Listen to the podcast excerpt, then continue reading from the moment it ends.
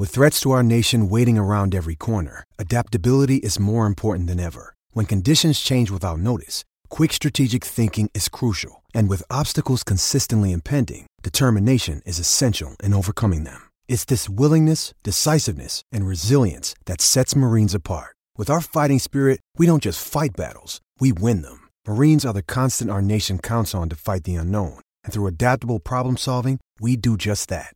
Learn more at marines.com.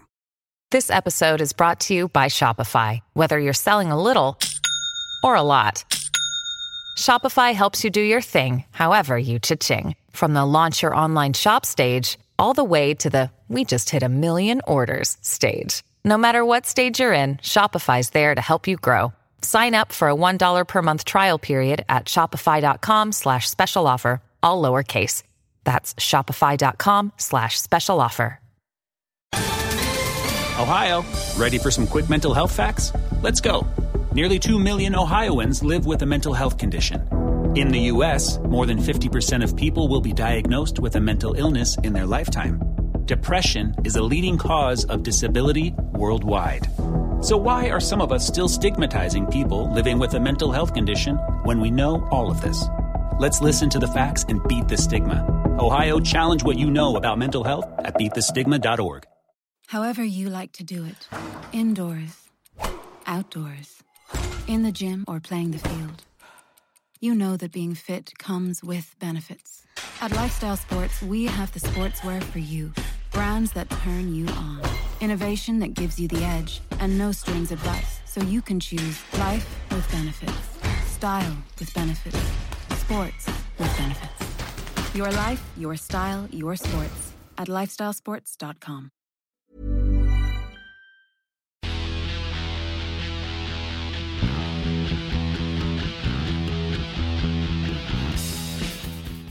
Hello, everybody, and welcome to the Blood and Mud podcast. This is a podcast, obviously, but you are, we're also live on Facebook and on YouTube now as well for patrons. So, hello, Hi. waving there, did the old jazz hands I- over there. I didn't wave. I'm, You didn't I'm wave, down with waving. Yeah. Um, so, welcome to Blood and Mud, the podcast that's never taken a penalty in my life. No, taken a penalty actually from the spot in any kind of proper mean, situation, like in not in any proper situation. No, like I've done it in like playing in school and stuff, but never like. I don't remember I've doing never it felt the at school. I remember, it- I remember it being further away than I thought. It Yes. looks on the telly. It seems like it's a Yeah. very long way away when you try and do it yourself. Yeah, I don't think even my school had proper eleven-a-side things drawn out. So we just used, you know, like the top of the D on the five-a-side goal. Hmm. We just taken from there, I think, which is definitely not That's definitely not it, no. regulation. No. No, so never. So yeah. Yeah. So I had that to deal with at the weekend. Obviously, did you actually watch it, Josh? Just to Yeah, yeah, I watched it. You know, I went for a, a walk at half time, and it was the quietest walk I've ever been on. Just literally not a single other soul out. But uh, yeah, it was quite an entertaining game. I thought. I thought genuinely felt felt bad for England because you couldn't help but feel bad for the pure sort of well, you can't help but feel bad for a nineteen-year-old lad, can you? Who just plunged his head into his shirt in tears at the end. It was horrible, genuinely horrible. Like We got- I penalties are a shit way to end anything. But It yeah, got to the end. I was just like, I just, I don't, I don't really give a shit if we lose it. It really doesn't matter at all. It's just basically like a shit house tombola penalty. So I don't, I'm not asked. And you know, yeah, and then and then and then it was over, and there you go. yeah, and then and it, you know it, it was what it was. So can you say? this is not a football podcast, obviously. So we'll stop talking about that. But uh, but I'm Lee. Hello, Hi, hi. over there is I'm still Josh. Indeed. So apart from the football at the weekend, Josh, what what have you been up to? Um, I'll tell you what. I had a very I I had a, a weekend of really being quite pleased with myself because um Well, okay, that sounds like a Oh, good yeah, for- weekend. Indeed, because for about I don't know seven or eight years now, this this guitar right here, what I am pointing at now, Is that an Epiphone really- Les Paul? It is my Epiphone Les Paul, what Mhm, I have had mhm. since I was 16. Um, so you know, it's Not a bad entry level guitar. That you did well for a sixteen-year-old. Yeah, yeah, yeah. It was my first proper guitar after I had like a fucking Hohner and a Squier Strat, and this was my first like buying with birthday money guitar. And it's you know it's been a good servant. It's been gigged many times. It's sort of it's been on the road a lot. It's it's earned its you know however many years, eighteen years or so of of use. But uh, for about six years, it's basically been broken, and the, all the pots were fucked basically. And so uh, gradually over the course of about four or five years, it would be like, okay, I have to fiddle with this pot to make sound come out. And then you have to fiddle with it more. And then by last week, it was just like, well, if I'm not physically touching the pot, the sound doesn't come out, and therefore I The can't non-guitar people out there, the pot is the little knobs on the guitar. Yes, indeed. I'm using technical jargon, but um, yeah. So I was like, you know what? I, I'm sick of this. I'm gonna do. I'm gonna buy a new fucking wiring loom, and I'm gonna resolder the whole thing. See, that's like fucking alchemy to me. I've got no idea how to do any of that, and I'm Mate, quite as as the listeners know, You're, I'm you're quite, quite a DIY man. Yeah, You know, mate. I can wire a plug or two, but I wouldn't fancy getting into a guitar. That would frighten As soon as soon, well, I'll tell you what. As soon as it and it arrived much quicker than I anticipated. So I ordered it from my good friend James's Home of Tone, who's a little boutique business up in the Midlands who does these pre-done wire and looms. And I was like, oh, it's fine. They're pre-done. How hard can it be? But the only things that are actually wired up to each other are the volume and tone pots themselves. You still have to wire it into the selector main switch, both pickups, yeah. the ground loop. You've got to wire it up to you know. I'm, the already socket. feeling actually quite physically distressed.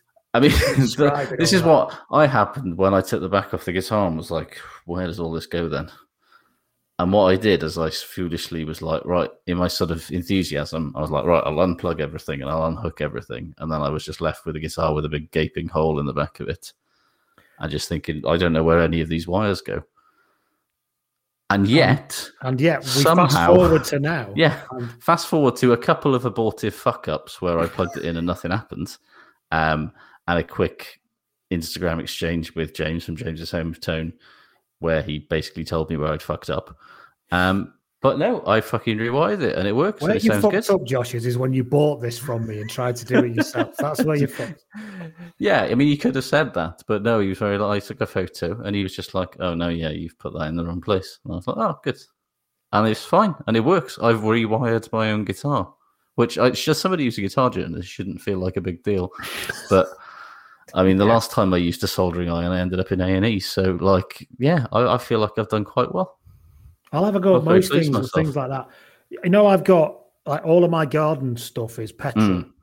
I've got Mm. a petrol chainsaw and everything else. And I got I bought a petrol strimmer and it wasn't starting. Yeah. And it's a, it's it's basically an engine, and I don't have a Mm. fucking clue about engines. and it wouldn't start. And I watched about 14 YouTube videos around spark plugs and all this stuff. And it's the most it's the most infuriating and um what's the word? Impotent you feel Yes. because you pull the fucking you, you pull the was whatever it's the starter cord thing. Yes. I don't know what it's called. You turn that Is over. Is it the ripcord? I, uh, I don't know. Maybe. I You do know. that, nothing happens. Yeah. You prime it again. You do it about five times. Nothing happens. You stand back and you look at it. And go, "Oh, Yeah. It's just not working then.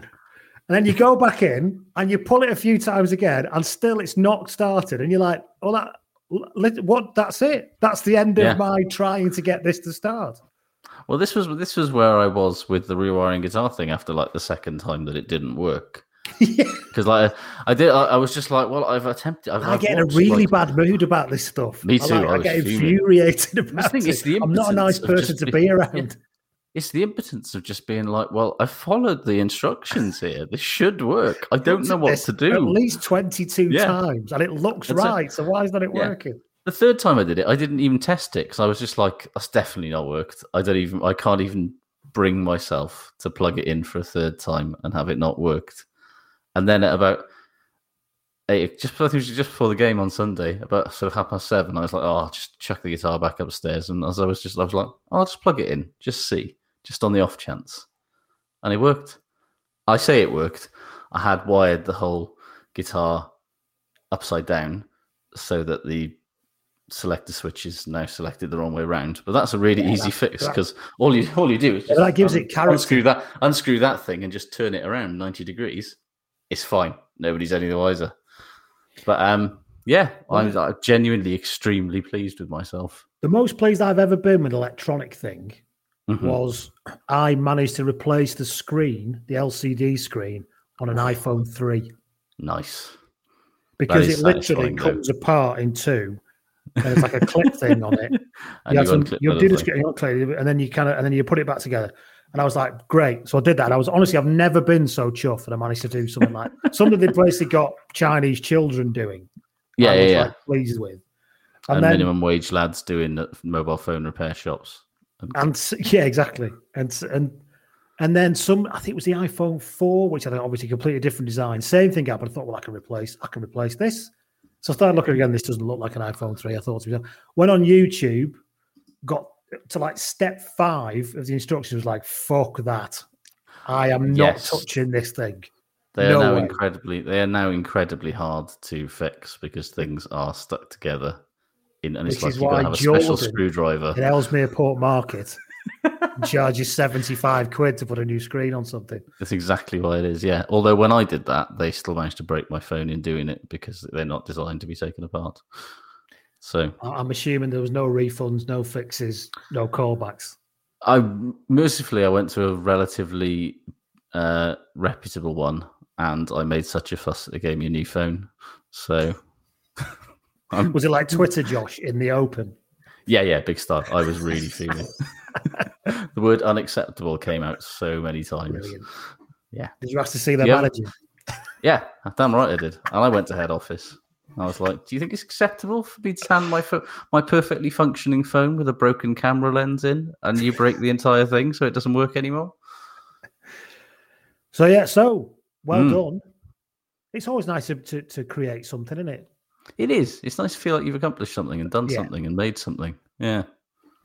I spent the weekend accomplishing having to drive every fucker around everywhere. So I wasn't quite I as mean- happy as you. It's not as fun, is it? I mean, I'll try and be as quick as I can here, but basically, I had to go to Chester on the train to pick up my wife's car because she was meant to get the train to Chester, but didn't read the timetable properly. So I had to then drive to Chester so she wouldn't be late for a friend. But then the car would have been in Chester overnight, parking fines, having to go back the day after. So I said, Tell you what, I'll get on the train. I'll go and get it. Did that. I said, Yeah. Right, I'll see you later. Came home, quarter to 11. Can you come and pick me up from Chester? Yeah, no problem. Whereabouts are you?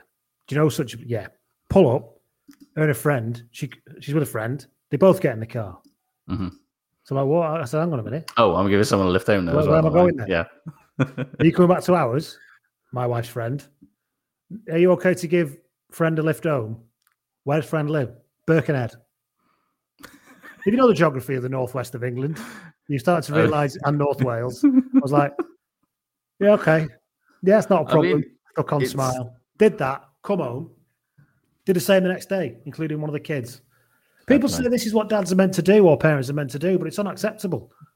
Yeah, I mean, I, I, I'm, I'm so happy my kids had no sporting talent at all Oh, because there is no way I was going to be doing that, driving them all around fucking North Wales to 900 different tennis clubs or some other shit. I was like, I'm not doing Yeah. it.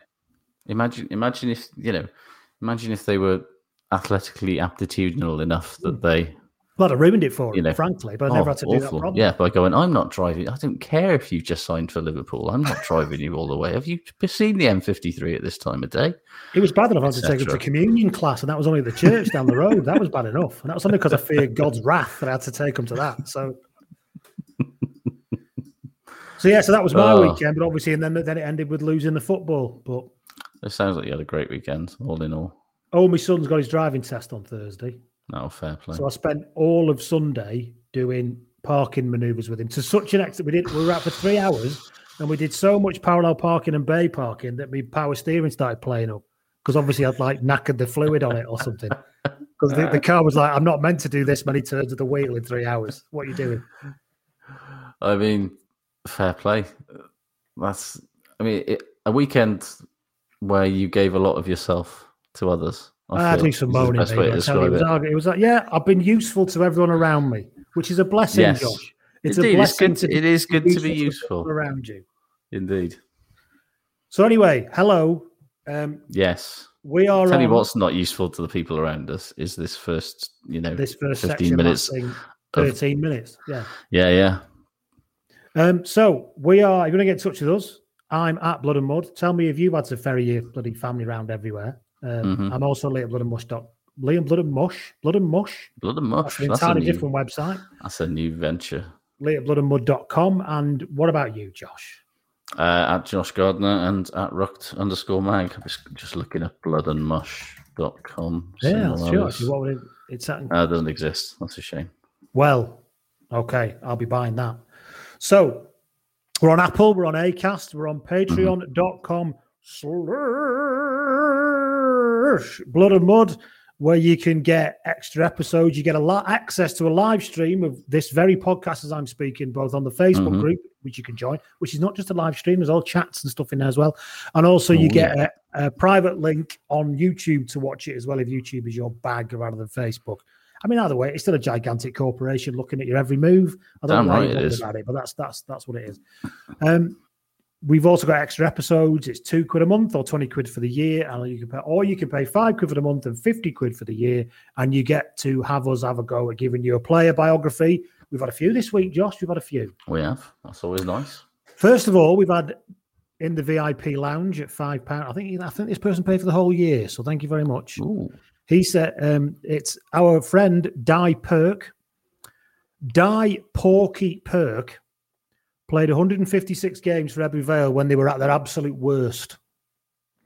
Uh, playing in many positions across the back line, always looking slightly too portly, hence the nickname, and to little success, to the point at which fans labelled him a no-tility back. Lovely. Oh, that is lovely. There you go. So Di Perk, the no-tility Ebbw Vale back. Thank you, Di. And who have you got there, Josh? Uh, I've got Joe Oddie, uh, who hates birds and all animals after a lifetime of being teased about his surname in relation, obviously, to famous twitching, spring watching namesake Bill. Um, he insists, because of this, that if he'd have been in Scott Baldwin's position in South Africa in 2017, he would not only have avoided getting his hand bitten by the lion, he'd have punched the lion in the face before it even got a chance. Um, his teammates aren't too sure about that, uh, and I think it's quite doubtful, given he's actually the slowest fullback any of them have ever seen. To the point that he's so slow, he makes Chris Paterson look like Christian Cullen. But you know, it, it's a thing. Thank you very much. Finally, this week we've got Simon Wilton. Uh, Simon was understudy to Joe Worsley at Wasps for his entire career. So Mhm. back row Simon became frustrated and retired at the age of 29 to make his thought his fortune in the latest craze of loom bands. Oh, lovely. After a really good first year, things have been very difficult ever since. do you ever worry about, or uh, do you ever think about the people who went really hard in on fidget spinners? Yeah, true story. Like- They're pretty good with autistic uh, people. I can believe that. Yeah, but like you know, when like they were like a massive craze. Not all autistic people, of course, but for some people, it course. needs something to worry at. Indeed, and indeed, I had a uh, what do you call it, a fidget cube for a while. Not because I'm autistic or anything, but just because I fidget a great deal, and certainly in the first couple of weeks, was it the first couple of months of this podcast where there was a constant clicking, and I realised it was me clicking the little clicky switch on my fidget. It's better than when you used to openly vape on the podcast. That was the, that was the other one. Just this slight bubbling sound in the background. oh yeah, I mean. You can't say we don't These are take it seriously. These You are the just- sort of things I might that. need to bring back now that we're sort of doing a live video, live stream. You should have a smoking see me in jacket and a full with my pipe. yeah, with my fucking Juul just leaving me in a haze of vape. um, Uh, yeah, yeah, but yeah, I, I did I tell you? Oh yeah, I edited a fidget spinner magazine very briefly at one point. you, one, no, you didn't, and two, what? Uh, it was called. Um, I say edited. It's uh, probably a fucking. It was called Spinner Power, uh, and it was a um, a sort of.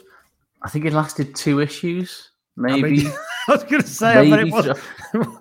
it definitely lasted one issue, but uh, it might have had a second one, but I can't remember who it was. But basically, the company I was working for at the time were like, "We're getting in on this spinner like fidget spinner trend. There's a magazine in Portugal that does.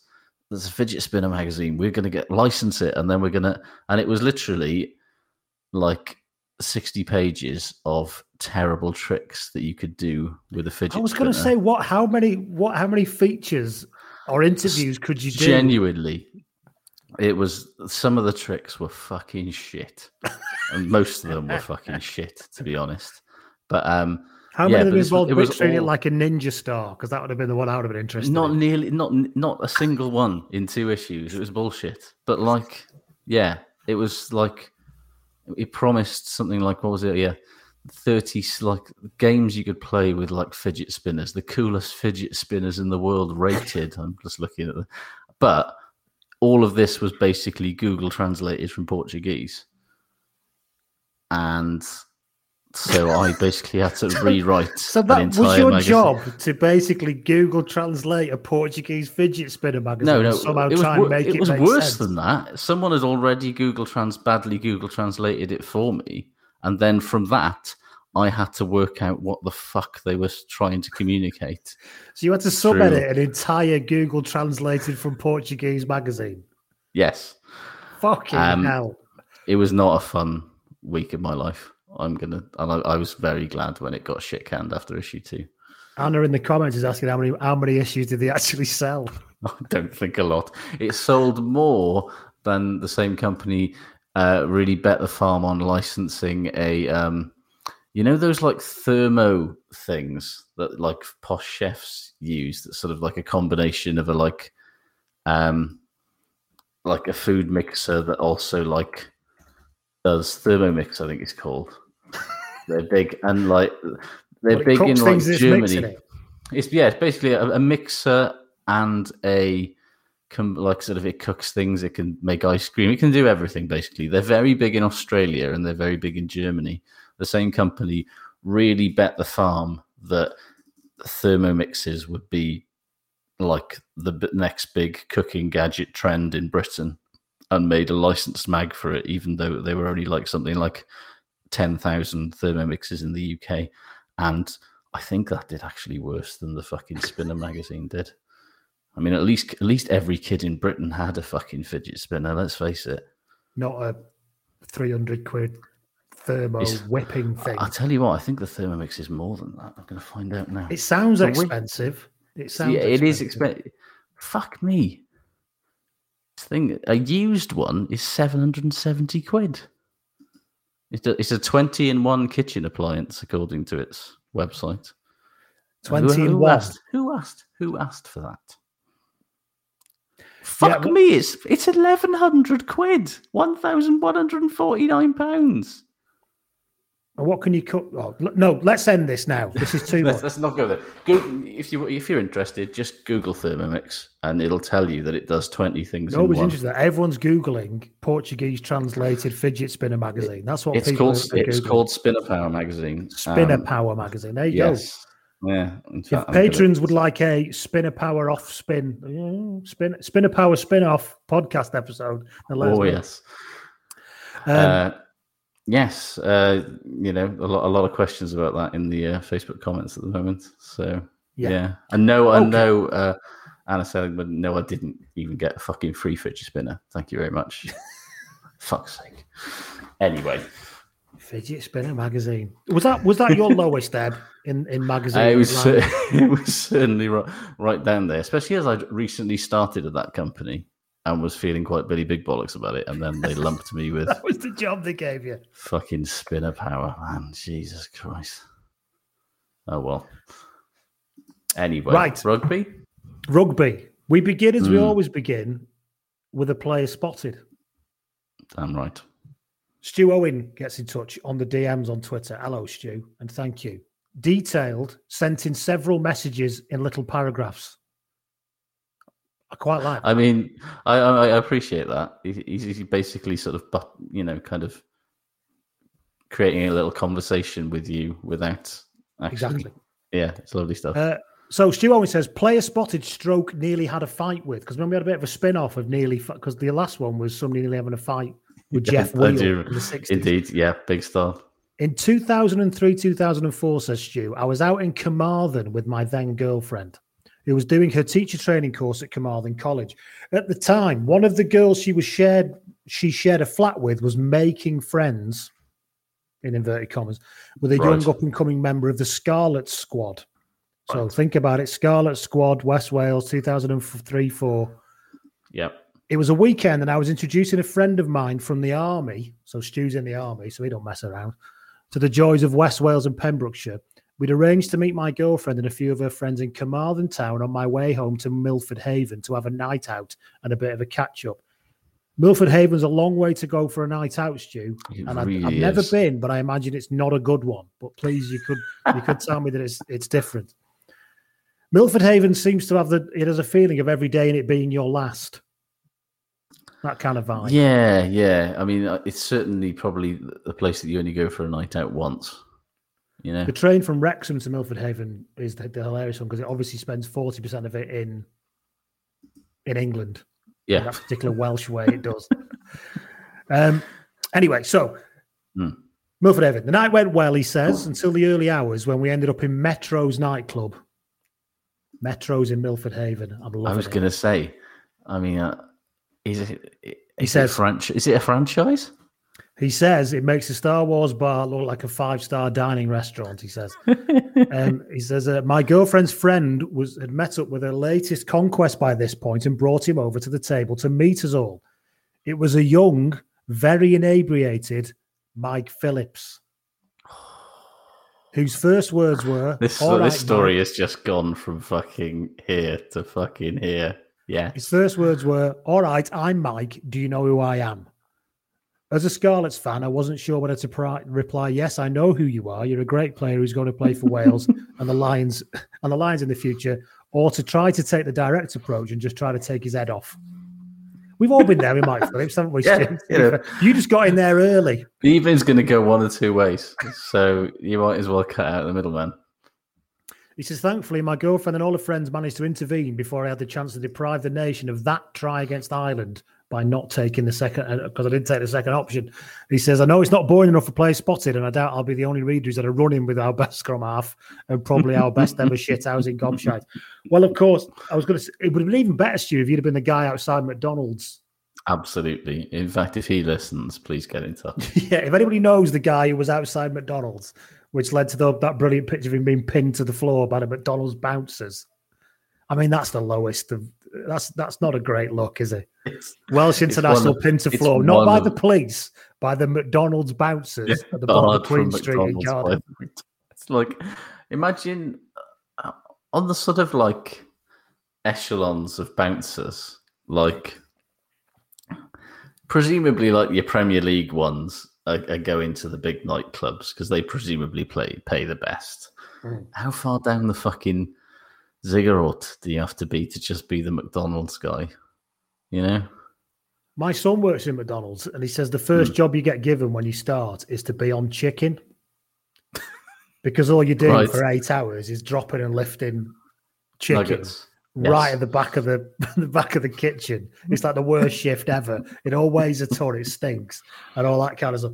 I imagine McDonald's bouncers is the same as the chicken Yeah. station. Yeah. You work your way up from there, like in coming to America.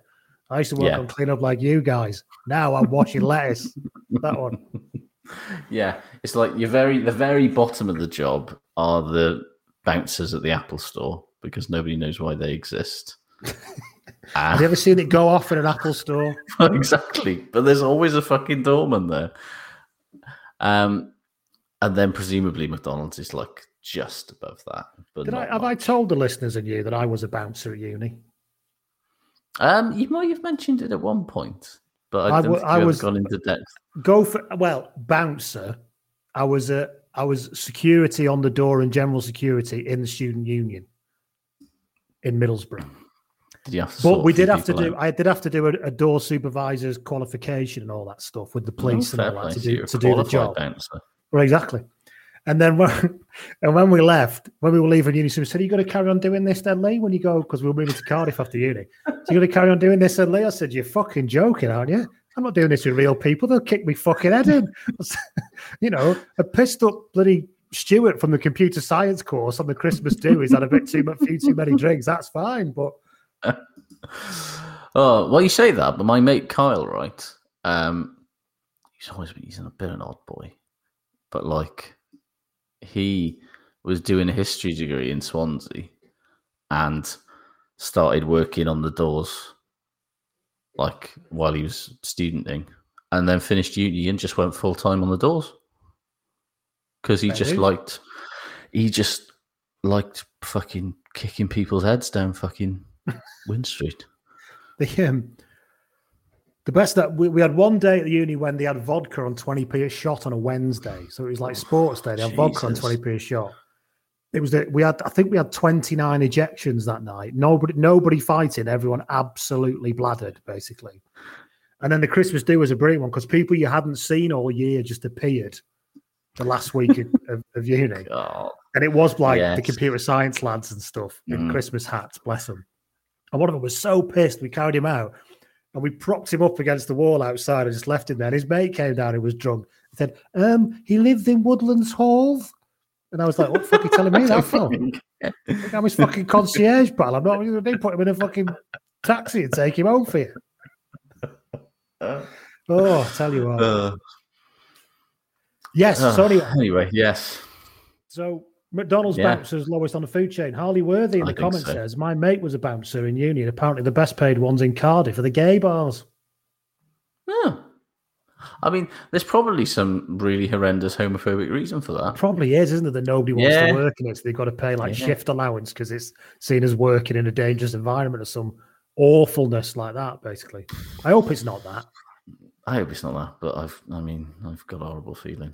If you've watched Liverpool Narcos, by the way, on Sky, the third episode about the cocaine trade goes in, and the, and the, no, the second episode about E Mm. talks about the door wars in Liverpool because the door controlled the drug trade, Oh, of course, and did, bouncers yeah. were like fucking shooting each other to get in charge of doors and stuff. That never happened at the University of Teesside Student Union. I'll tell you that. So Ah, that is player yeah. spotted. Thank you. So if you want to be a patron, you go to patreon.com slash blood and mud. And if you want to uh, do a player spotted, you can do the Patreon messaging service. If you're that way inclined, you can message on on Facebook now. But honestly, try. There's so many places going to look for messages now. So try and keep it to either Honestly, Twitter, the Patreon yeah. messaging, or Lee at bloodandmud.com. Yeah, After that, it's, it's Josh doesn't get involved in this at all. So No, don't try I'm and not- I'm out spam in if you haven't uh, No. if you haven't heard anything. Don't email Josh. No. He's probably got some kind of filter on. I've absolutely I've got it all filtered, mate. Uh, okay, so that is the player spotted. Shall we do some news, Josh? Is that is that the time of the episode? I think it is, yeah. Do you want to start us off with some news then? Um, Rassie Erasmus has named the world's most stupid A team ever. Are we doing that now? Um, or are we going to do I mean, preview fuck. later? I mean, we can leave it till later if you like, but I'll just say it's very silly. Fucking hell. The Um, Globo Gym Purple Cobras of A teams. It's like now he's got two jobs again for a week. He's gone mad with power. And it's just like, fuck it. I'm going to throw the entire concept of an A fixture into the bin by starting 13 World Cup finalists. yeah, Um, yeah. yeah. So we'll talk then- about we'll preview Yeah, it a bit talk later about on that and a go bit through the teams and stuff. Yeah, it's crazy. But yeah, go on. In other Um, news. In other news, uh, Premiership fixtures for 21 22 have been revealed. Um, 14 teams now means that we're going to have to get used to the fun and game of bye weekends, which is new. Um, So Wasps are off first week of the season. Um, and there's loads of games now being played during international windows, which definitely won't make for even more mad results and uncompetitive games like we saw last season. Um, however, first match of the season, Bristol hosting Saracens at Ashton Gate. That sounds like it's going to be fun and tasty, and Saracens are definitely going to win. I predict a difficult season for Bristol. Me too, actually. I think they could well have a bit of a a, a, slump this year because, or next year rather. Because I mean, people ask me to analyze that, but I'm just, I'm, I, it's just a vibe I'm getting, and I'm going with it.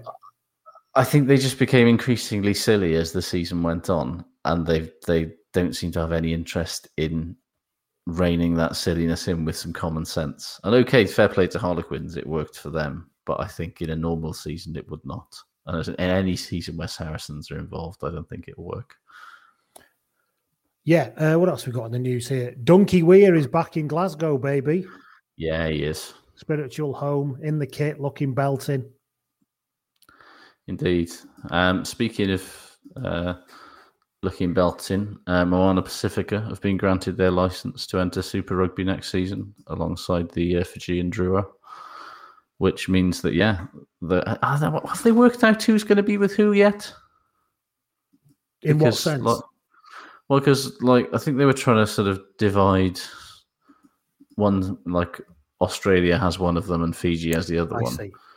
But I don't know if, or if they're going to sort of all try to come together and have one big competition again. But Super Rugby Aotearoa and, and Super Rugby AU have worked out really well. So they they basically want whipping boys, don't they? That's the, that's the reality of that. Is that certainly in New Zealand they said that they can't handle all these high pressure games without getting to give somebody a right fucking stuff in every couple of weeks. So yeah, Moana Pacifica are going to be those guys, I guess.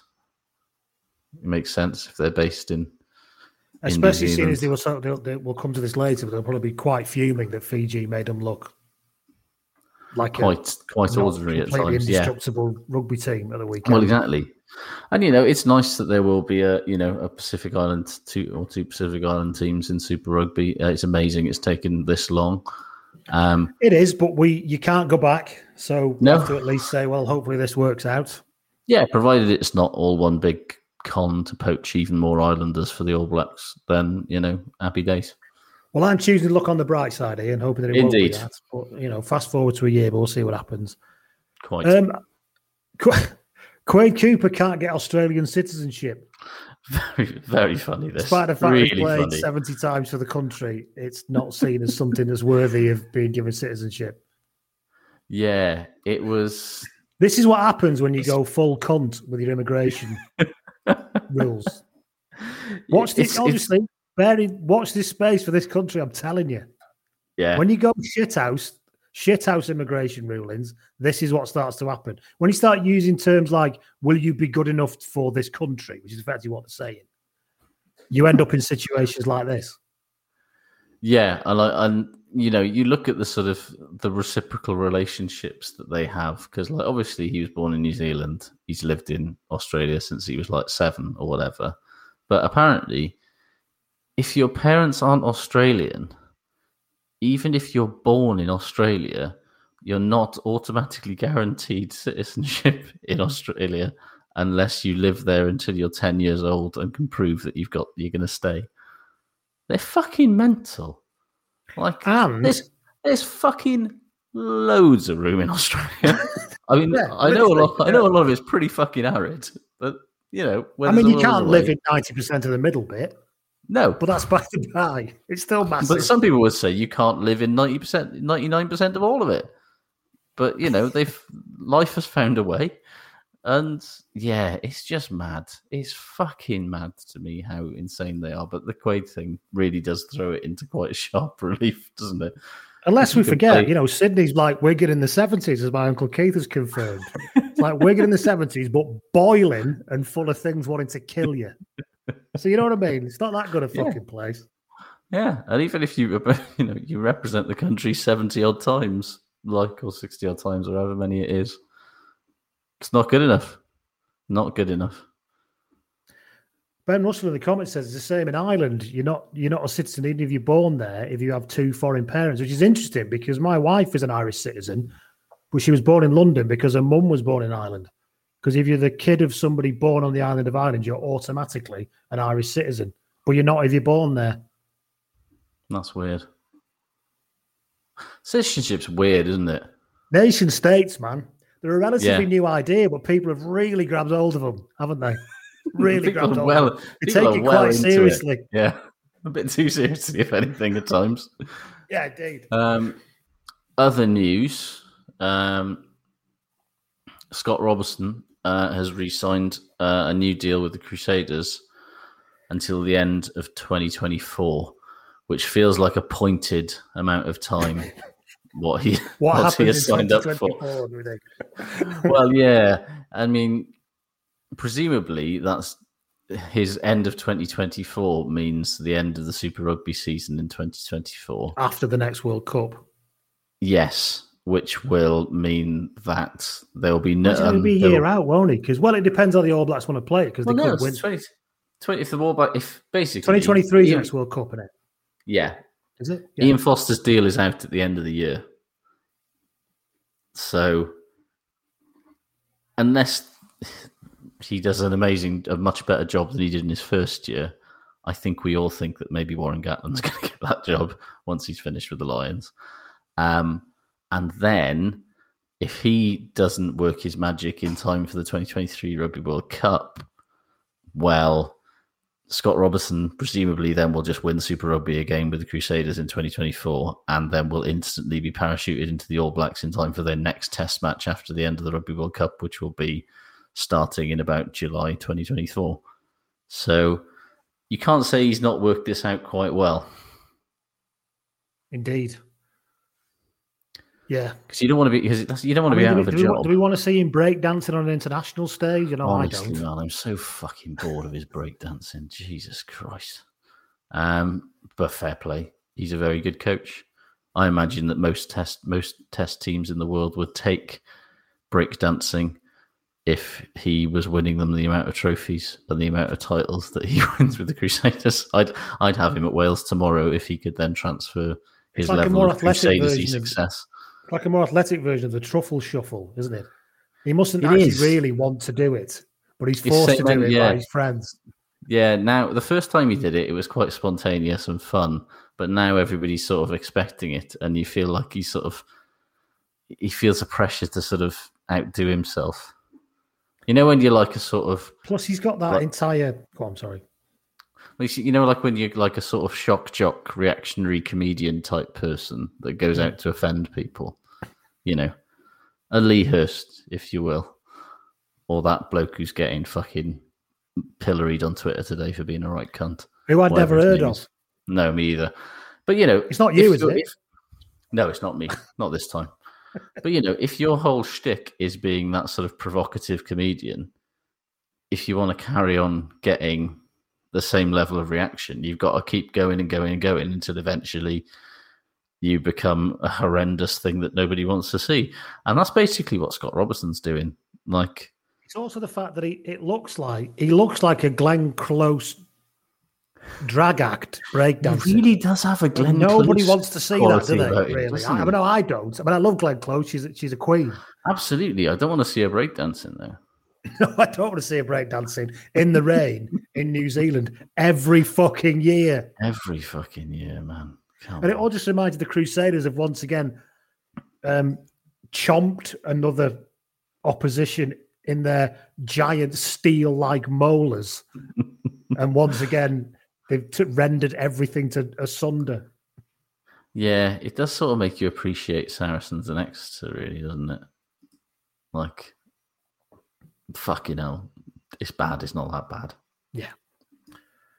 What other news we got here? Uh, Siya Kolisi's got COVID, Yeah.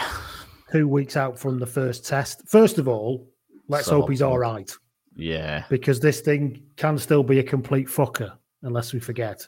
People are kind of fed up with people getting it now in some ways, aren't they?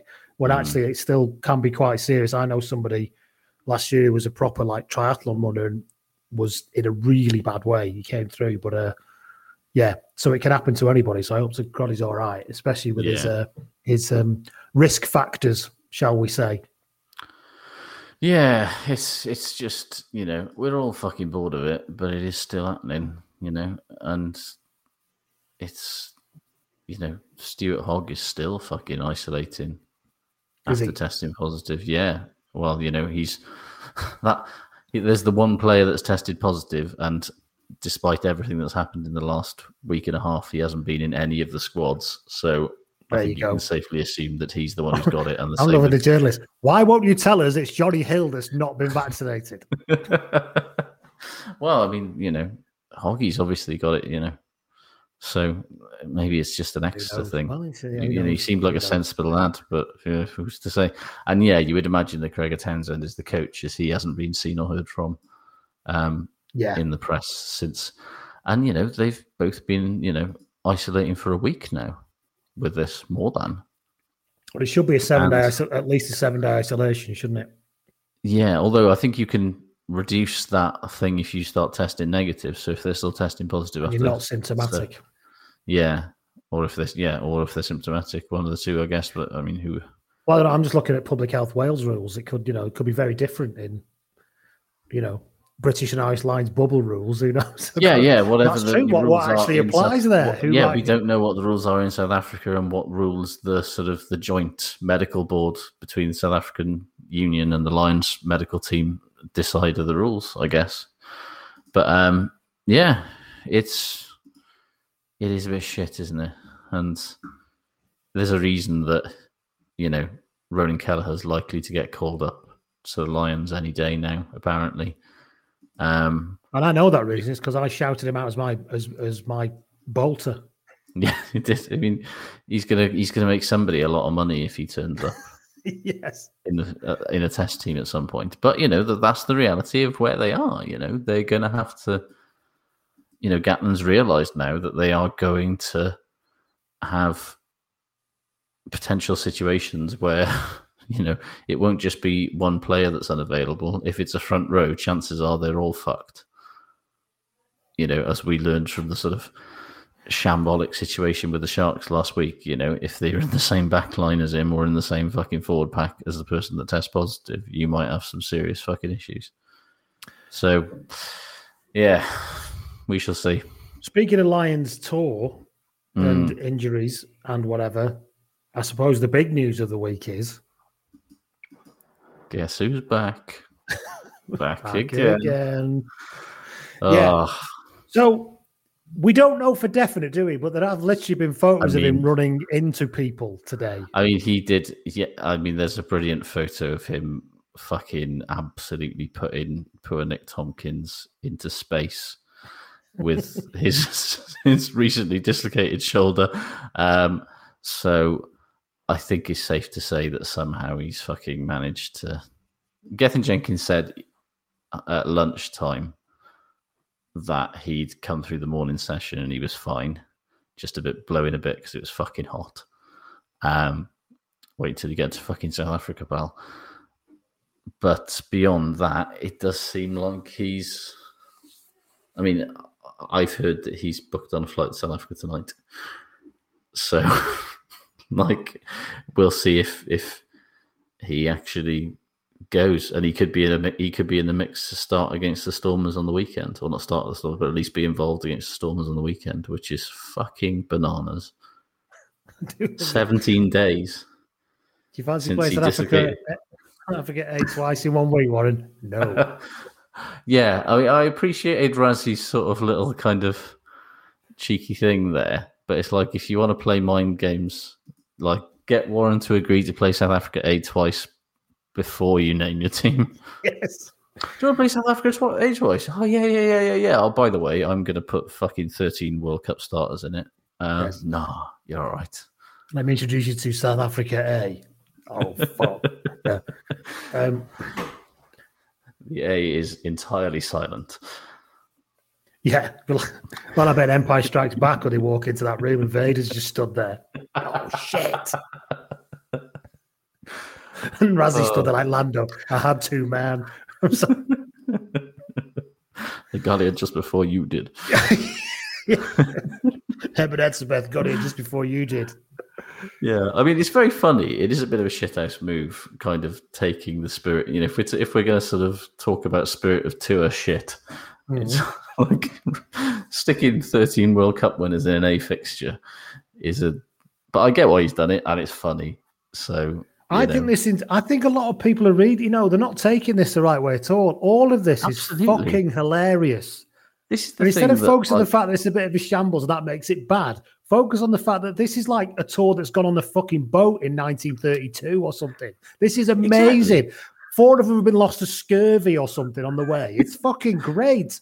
Embrace it, man. This is the thing. People seem to have forgotten there's a fucking pandemic on. And like, I'm not just talking about like the increasing lack of fuck the general public and, you know, the prime minister seems to give about the pandemic. But like, so many like journalists and players and pundits and fans seem to just be greeting every fresh twist of this Lions tour schedule as some sort of like immutable stain on the soul of rugby and the Lions concept, as opposed to a bunch of professional athletes, coaches, and administrators making the best of extremely difficult circumstances to make a weird, fucking archaic touring concept from the 1800s somehow work in the time of COVID. It's like, yeah, some of it's been a bit mad. And what- some of the team selections really have been mad. They've made small enjoy- adjustments, really, to Yeah. team selections at the last minute. Yeah. So far, the only alteration in terms of the actual tour schedule is that they played the Sharks twice instead of playing the Bulls, but they played all of the other games on the days that they were supposed to play them. They moved a kickoff of one of them back by an hour. They've had one positive test in the playing group and one positive test in the coaches, which obviously is not great. But fucking hell, man. Like, and obviously the Boks camp has had it much worse. But again, they're in a place where they can field 13 World Cup finalists and an 18 fixture, That's the thing, so it's is like fine. 26 members of the squad have got COVID and they name the A team. It's like, that's the entire fucking first team there, pretty much. Fuck off. It's like, yeah, the players and staff are not, they're not on strike here. Like, they all want to be there. They would run through a fucking brick wall to get this test series to happen. Like, being imprisoned in a fucking really lovely five star resort with incredible views, wonderful facilities, and your every whim catered for 24 hours a day might well be a gilded cage, but it's not fucking that bad, is it? And it's going really well. Like, considering everything that could have happened between, like, remember when we were sat here talking about this tour about two or three months ago? We were just hmm. like, there's no fucking way this tour is going to go ahead. Surely not. Yeah, not a And, chance. you know, they're all gonna they're all gonna set the reality about a month out and go, this is Yeah. And here we are. Yeah, it's happening. Like whether it should be happening or not is, uh, you know, up for debate and is a valid conversation to have had beforehand and afterwards. But now that it's happening, just enjoy the chaos, man. Like, like I'm old enough to remember the 13th of March 2020. Do you remember that day? Which was Yeah. Wales under 20s versus Scotland under 20s, i.e., the last game of rugby union played in the world, I think. Professional game of rugby union played in the world until the 13th of June when Super Rugby Aotearoa started. We had whole three months where there was no rugby at all. Remember how shit that was? And not just no rugby, no sport. Like, we had to watch fucking films about rugby that were terrible. Do you remember those episodes? Some of our best work. Arguably some of our best work. On- on Jesus many ways. Christ. Like, But it was it was tough. Yeah, we were watching was- films. yeah. We were doing we were, documentaries. we were watching marble racing. You know, we were so, we were watching Nick Heath commentate on his life. We were watching Andrew Cotter's dogs. How desperate we were for any kind of sport. Remember we And did like- the history the history um, episode with Tony Collins, and he said, and he made it. He said basically since organised sport started, this has never happened. Yeah. Even during the wars, it Yeah, never there was some sport still version of organised on. sport rumbled on. This has Yeah. just never happened since 1860, basically. And And, then we're we like are. a year out from that, and Yeah, and already people are like, oh, well, this isn't the real Lions because there's no fans there, or you know, they're not doing a proper touring schedule, or it's like, I don't give a fuck. It's happening. Like, stop bitching and moaning about it. Like, how fucking spoilt and privileged have we become that, like, less, you know, a year out from not having any sport at all, we're already fucking poo pooing the fact that a Lions tour is happening. I'm like, yeah, it's weird, but let's get a bit of perspective, man. Fucking hell. Johnny Ball says that the, the next thing might happen, the tour bus fucking explodes, and the cup. Um, oh, Yeah. Oop. bus explodes, and AWDA rises from the ashes. I'm loving the kind of um, Game of Thrones vision there. Mm. I'm him into it. completely in the Yeah, in the bollock untouched. Yeah, with two little dra- little baby cute dragons on his on his shoulders, Indeed. and somehow he still Ball. he still hasn't got he's, he's still got some hair. Yeah, just a tiny little wisp, just right there, little egg in the nest. Johnny Ball also says he remembers when we did a 20 minute dialogue on the cut of the suits in the last dance, which, yeah, I do remember. you know, Again, we- some of our best work. some of our best work. But yeah, so let's just fucking roll with it. I say, let's lean into lean into the chaos. Warren Gatland said he told his squad to embrace the chaos, and I think everybody would have a much nicer time, and we'd all be a lot more chilled out if we also just embraced the chaos and enjoyed it. Any more news while we embrace before we embrace some more chaos and enjoy it? Um, Lewis Ludlow's been absolutely correctly cited for somehow not getting sent off and kneeing somebody in the fucking face. I mean, oh, it wasn't a good decision. I mean, why he did it was very stupid. But, like, obviously he got cited because you can't just knee someone in the face on the rugby field. It just doesn't work that way. No, you cannot. And the, and the lad who got sent off for Argentina's got banned for three games, which I level with you. I think is a bit harsh because I thought it was quite a harsh red card. Well, I can understand why they gave it, but to ban him for three matches on top of giving him a red card feels a bit much. So that was the news, everyone. It was. And so we now are going to move to talk about the weekend and do a preview of the South Africa A game. And we will be doing that for patrons only. For the people who Damn are right. not patrons, will be leaving us right about now. Ta ta. Bye. However, you like to do it indoors, outdoors, in the gym, or playing the field. You know that being fit comes with benefits. At Lifestyle Sports, we have the sportswear for you. Brands that turn you on. Innovation that gives you the edge. And no strings advice, so you can choose life with benefits. Style with benefits. Sports with benefits. Your life, your style, your sports. At lifestylesports.com. ACAST recommends podcasts we love. Changemakers is a new podcast series with me, Claire McKenna, talking to people who stand up, speak out, or challenge us to think a little differently. It's about the greater good, families and children respecting their own individuality. in the next couple of years, like I hope I never have to have conversations about racism ever again. Like, I just want to get to the stage where you know people are just people. nobody's pooling the resources together and actually being able to show how much of an impact it will make when people do come together. Changemakers with Claire McKenna. Search for it now wherever you get your podcasts. ACAST is home to the world's best podcasts, including the David McWilliams podcast, I'm Grandmam, and the one you're listening to right now.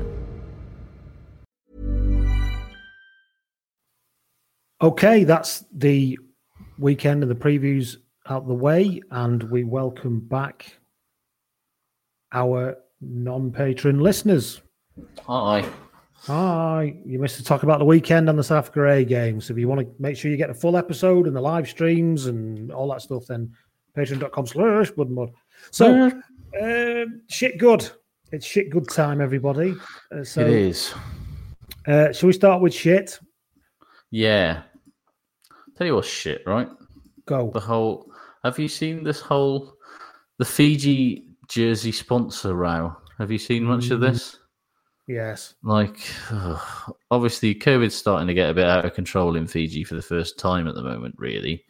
Um, and a big part of that has been put down to vaccine refusal, which is being driven by anti science bullshit being spread largely from churches and Christian groups piped directly from their dickhead counterparts on the religious right in America. Mhm. So the Fiji Rugby Union has been really proactive in promoting vaccine take up. They posted photos of the squad getting their vaccinations a couple of weeks ago, all that sort of stuff. And Fiji Airways, the main sponsor, decided said for the game on Saturday that they would replace their sponsorship with the uh, just the words "vaccinate Fiji" across the front of the jersey, and it was all publicised before the game. Everybody thought it was a very lovely idea. Nobody told the players, um, and enough of them kicked off about it because they didn't want to be used as billboards to save people's lives for some reason. Um, that they refused to play without the message being removed, uh, and for so many reasons, I am just really depressed by that. this whole thing is like, really, are we in a situation now where that's you know players are refusing to promote getting life-saving vaccinations? That's the level of discourse that we're at. For fuck's sake. Yeah, I do think there's a situation. people can refuse to have any medical treatment they don't want. That's fine, but I think Yeah. refusing to basically publicise it for people who will, you know, it's it's madness. And the other thing is, from a kind of, you know, a, a change management point of view, not telling people what's going to be happening and not involving them in the discussion, which is what Vern Cotter's come out and said, hasn't he? Basically, that it was all Yeah, quite and last again, minute, nobody really the knew. whole thing- and then when it the came whole out, thing has been badly handled. you had the big, Yeah. you, you ultimately had the you what kind of reaction, and there wasn't enough Mm. time to work through that, and then Yeah. say, okay, let's talk about it then. And okay, if you don't want to put that shirt on, you don't have to, but other people will. You know, Yeah, it's a very strange. and one. apparently it's pissed off Fiji Airways as well because they've gone. Well, we gave a- up. we gave up. We gave up our prime real estate on your game with the All Blacks to, you know, to do something good for the benefit of Fijian public health. And in the end, you just had nothing there. I mean, the jersey looked lovely with no sponsor on it, but Mm. like, lovely jersey. you know, lovely jersey. Oh, Nike, please, if anybody's listening is is is in with Nike, please can I have all of the Fiji stash, please? Because it's amazing. I think you love showed a picture of the t-shirt. It's very nice. Oh, the the t-shirt, in 3G, the t-shirt with the swoosh with the like Maasai Fijian like art pattern inside it is so fucking cool. It's the oh, just, oh anyway. Uh, shit from me. Shall we do Will Greenwood again? Honestly, he is the worst thing about this Lions tour, including current. I can include coronavirus in that.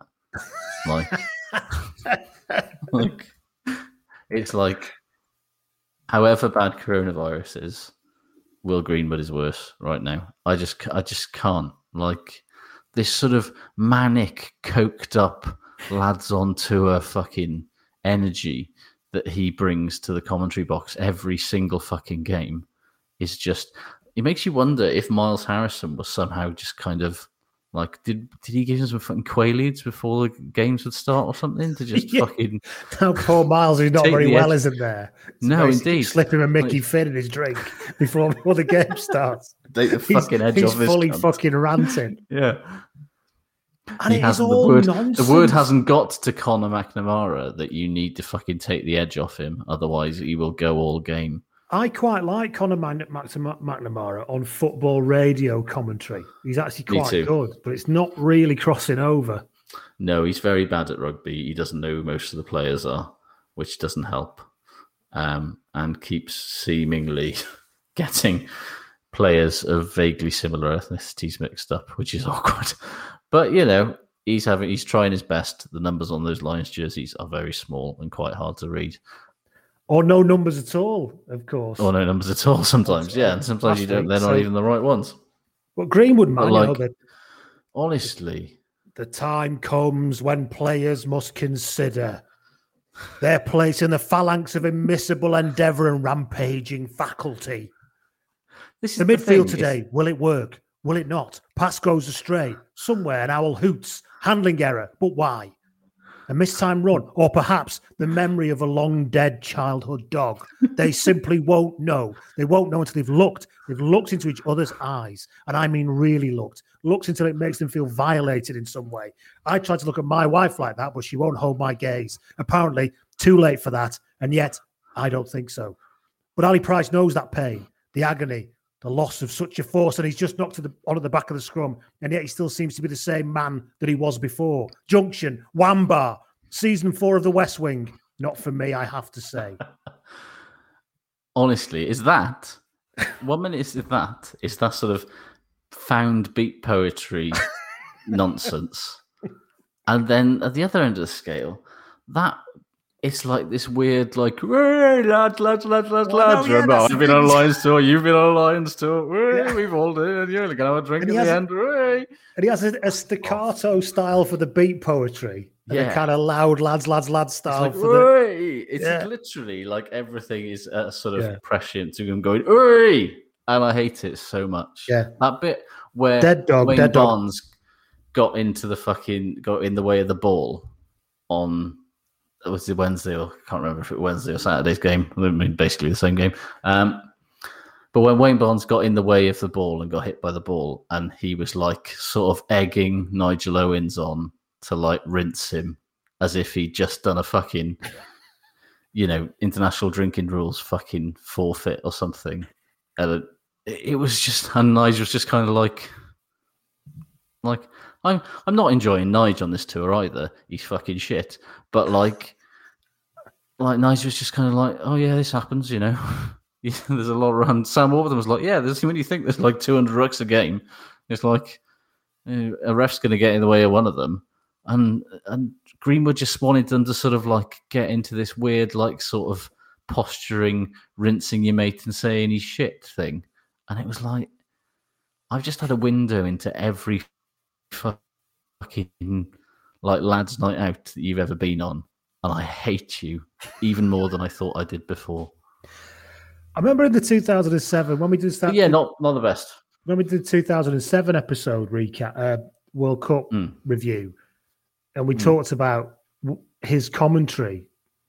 The, the after he commentated on the semi final after Yeah, England had beat France, and he was horrendous. He didn't pay any attention Yeah. to what was being happening on the field and just kept ranting on about people being kings of men and Jason Robinson and also. And he, and actually, and that was a horrific. I remember writing something on the blog at the time about how ridiculous it was. But he'd literally been doing it for about six months at that point.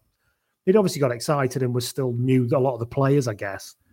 He seems to have regressed even further and become even more insane. this is the thing. I feel like he's regressed big style. And I don't Like, know why, but the haircut's obviously something to do with it, isn't it? What's the story with the haircut? the, you kind of feel like the haircut is the it's a problem you know it, it's it's a, the haircut is the root of a, a wider malaise and a wider problem because like i think i've said this on the podcast before but it's like i spent 45 minutes in the company of will greenwood once and genuinely one of the most annoying people i've ever met and I know quite a few people who've shared those similar anecdotes that he because he's just like that. He's like on and like hundred miles an hour, constantly just fucking manic, fucking one a.m. coke energy, and I just think he, because he's not because Sky don't have any rugby anymore. And they don't even have fucking England game. They didn't even have England games. Don't forget with the whole fucking uh, Autumn Nations Cup thing that happened last year. He, you know, no fucking prevent, no domestic rugby. They haven't got this, like, I think they might still have the rugby championship, but they haven't got the current All Black tests. They've got some fucking Australia stuff, but that's just a direct feed from Australia and the Stan Sports thing. So Will Greenwood's basically been a fucking indoor cat for the best part of two years, commentary wise. He hasn't, and I feel like he's just in that time he's sort of internalized this manic energy that he has about himself Well, at for a all while, times. he kept doing really close up selfie videos after the gym, like he was just saying that, you know, he will kill again. yeah, that's Like he wanted to send it to a newspaper to make his name known around the world, you know. But yeah, I've got a big concern that he's just been inside too long and he's been so out of comedy for so like comedy out of commentary for so long that he He's just definitely been out of that for a very he's definitely been out mate. of fucking comedy. But like, yeah, I just think he doesn't know how to do it anymore. It's too much. And and Harley Worsley says, I'd almost prefer Stuart Barnes. I fucking would. Yes. Like Stuart Barnes is I a didn't agree with you. bore. He was actually analysing a game just in Yeah, a yeah, normal yeah. voice. Yeah. And broadly, you feel like Stuart Barnes still watches rugby. Whereas I feel like Will Greenwood hasn't watched any rugby since the last Lions tour. Some of his analysis isn't too bad, I don't think, if you can get through it all. It's just it's just that fucking manic foreboding. Everything is is spoken of. It's, It's this, like, yeah. It's, Why it's were you doing a video the- describing how a miss pass works? Are you talking like it, the storm in the beaches at D Day and your brother's going to get killed? Yeah, you've just got to wonder, haven't you? Like, what's. Things all right at home, Will? yeah, come on, Will. It's okay. It's My okay to be vulnerable. Should we move on? Oh, yeah. What else? I think we should, yeah. Before we go to the to the socials and all that. Um, I'll tell you what's shit is that Warren Gatland didn't quietly fly Alun Wyn Jones out to South Africa next week and then reveal him ahead of the first test like it's WrestleMania or something. Because if we can't have fans in the stadium, can we not just have a bit of fucking theatre, please? You know, just a bit of, just, you know, proper drama. Imagine that. They no should've- mention of him at all, and then he's just there at the press conference for the announcing of the test team. Parachuted in on the back of Haguardo. Right, oh, he rides in on the back of Huggy. We know, we know, Alun Wyn likes a fucking motorbike.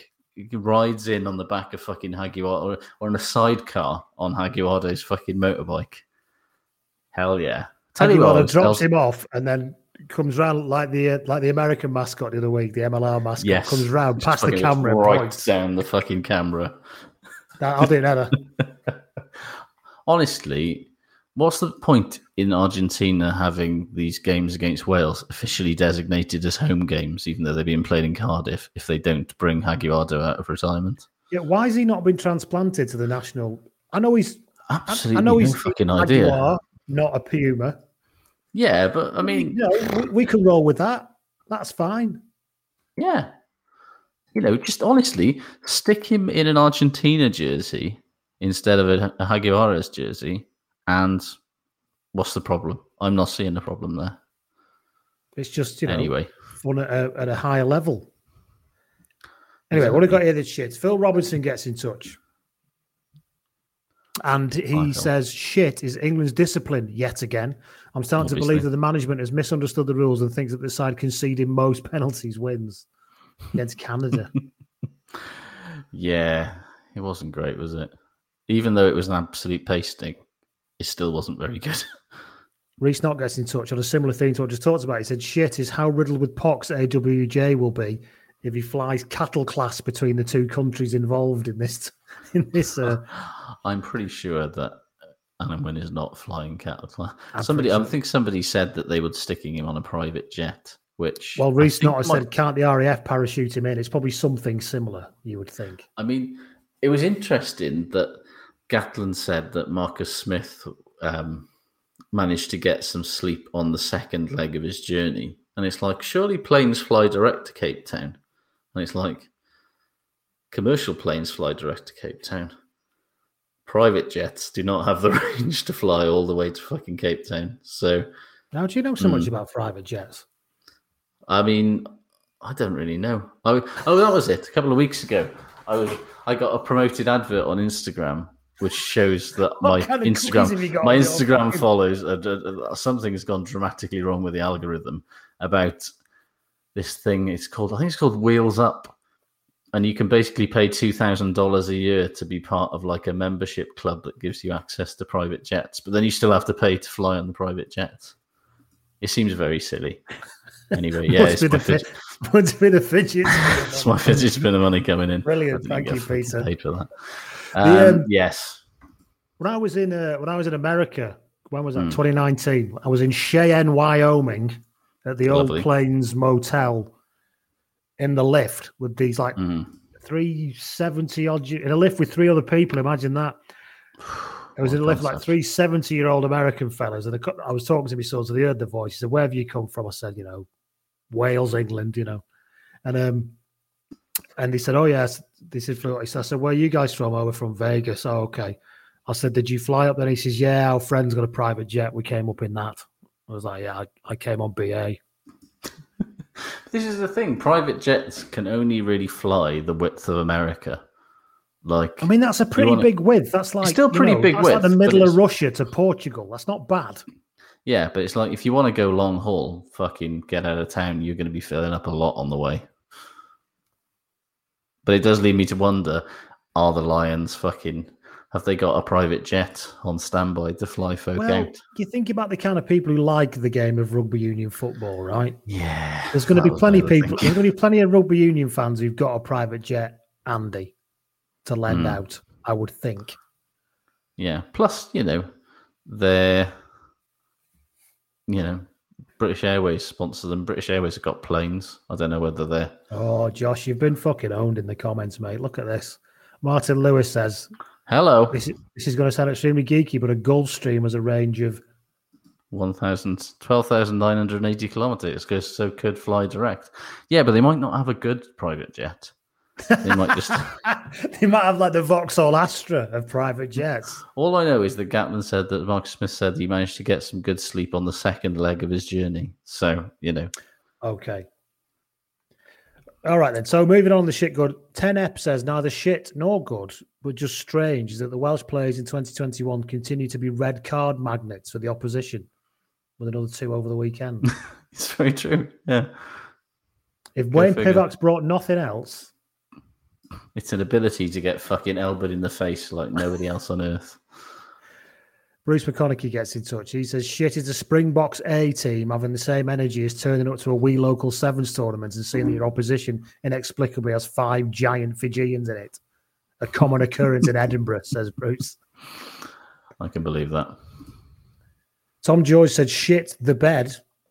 Is Ali Price the best nine on the tour? Can we put Patreon money towards a flight for Tomos Williams? See, Tomos Williams played fine for 20 minutes.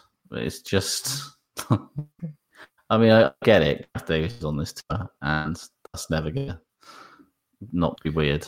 But yeah, have we got any more shits before we move on to good? Nah, let's go good. What have you got? What's good? I'll tell you who's good. Speaking of, uh, I mean, shows that I've got a very kind of recency bias. But um, that game, what was on this morning? Um, Australia, France. Fucking Cameron Woki, man. Like, he's had to bide his time for a go on that French back row. Given to be fair, that French back row is absolutely fucking stacked with talent, and it doesn't help that he plays in the same position as the French captain in Charles Ollivon. But fuck me, in that Australia game, he was everywhere, like just a fucking all action, do everything winning turnovers, stealing lineouts, making breaks, fucking smashing folk in midfield, offloads, carrying hard. It was like, oh Jesus Christ! Like France are fairly fine in the back row anyway, but by the time 23 comes around, I'm not sure Galthié can keep ignoring him because he is an absolute fucking nightmare of a player. Just what they need. And great fun. He says Woki is genuinely world class, and I wish he was Welsh. Me fucking too. And indeed, great fun. Yeah. Uh, what else we got? Let's go there. Pierre Gat 00 says, Good are our Pro 2 fullback and Villiers with his small middle aged highwayman energy. I tell you what, Galthié loves himself a second division fullback with a big old fucking boot, doesn't he? Yes but it keeps working. It. it keeps working. Gavin Thomas gets in touch. Oh, Gavin, he says, Good is professional rugby fully embracing the grassroots game with Lions players in random numbered shirts and players out of position in South Africa, playing with our ones, playing the our ones haven't got a game, so our twos are miraculously strong crowd. Yes, similar to what uh, Bruce said before. I like to call that what happened to me when we played Llandaff North on a Friday night once. boiling, rock hard yeah. ground, and they brought their first. Honestly, God, they had a couple of lads, one playing fullback, one playing wing, who, well, I don't know, they were just from a different planet in the way in which they moved. It was horrendous.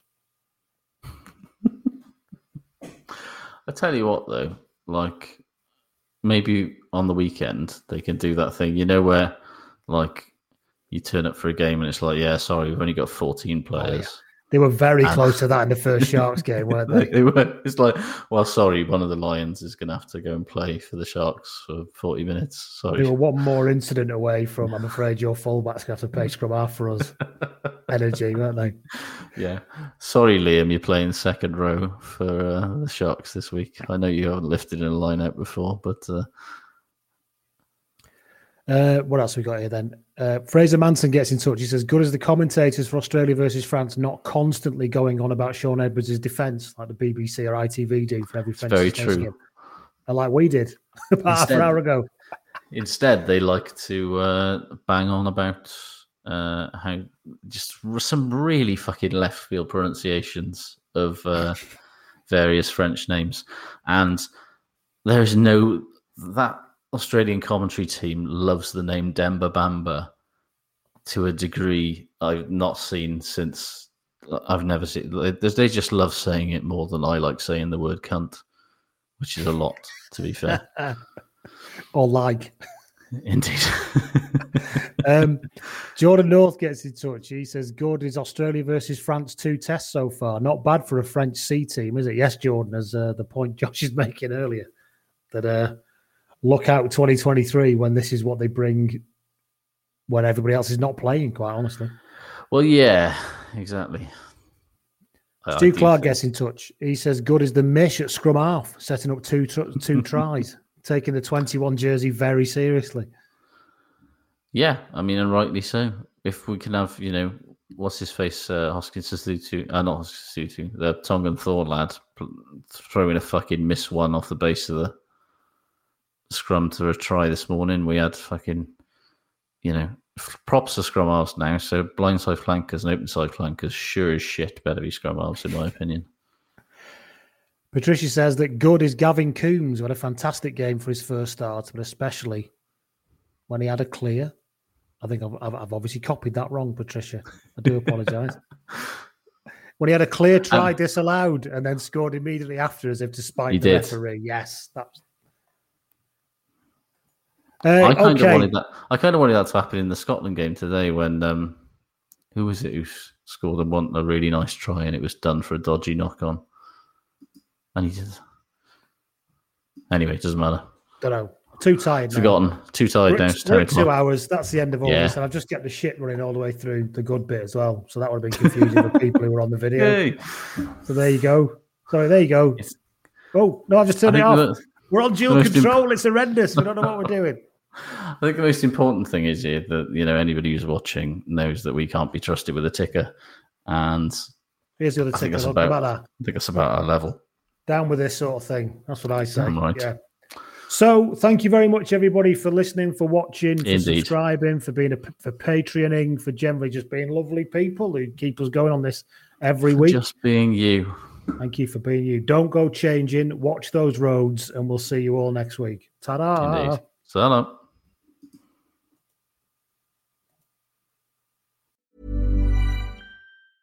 However, you like to do it indoors, outdoors, in the gym, or playing the field. You know that being fit comes with benefits. At Lifestyle Sports, we have the sportswear for you. Brands that turn you on. Innovation that gives you the edge. And no strings advice, so you can choose life with benefits. Style with benefits. Sports with benefits. Your life, your style, your sports. At lifestylesports.com. Sports Social Podcast Network.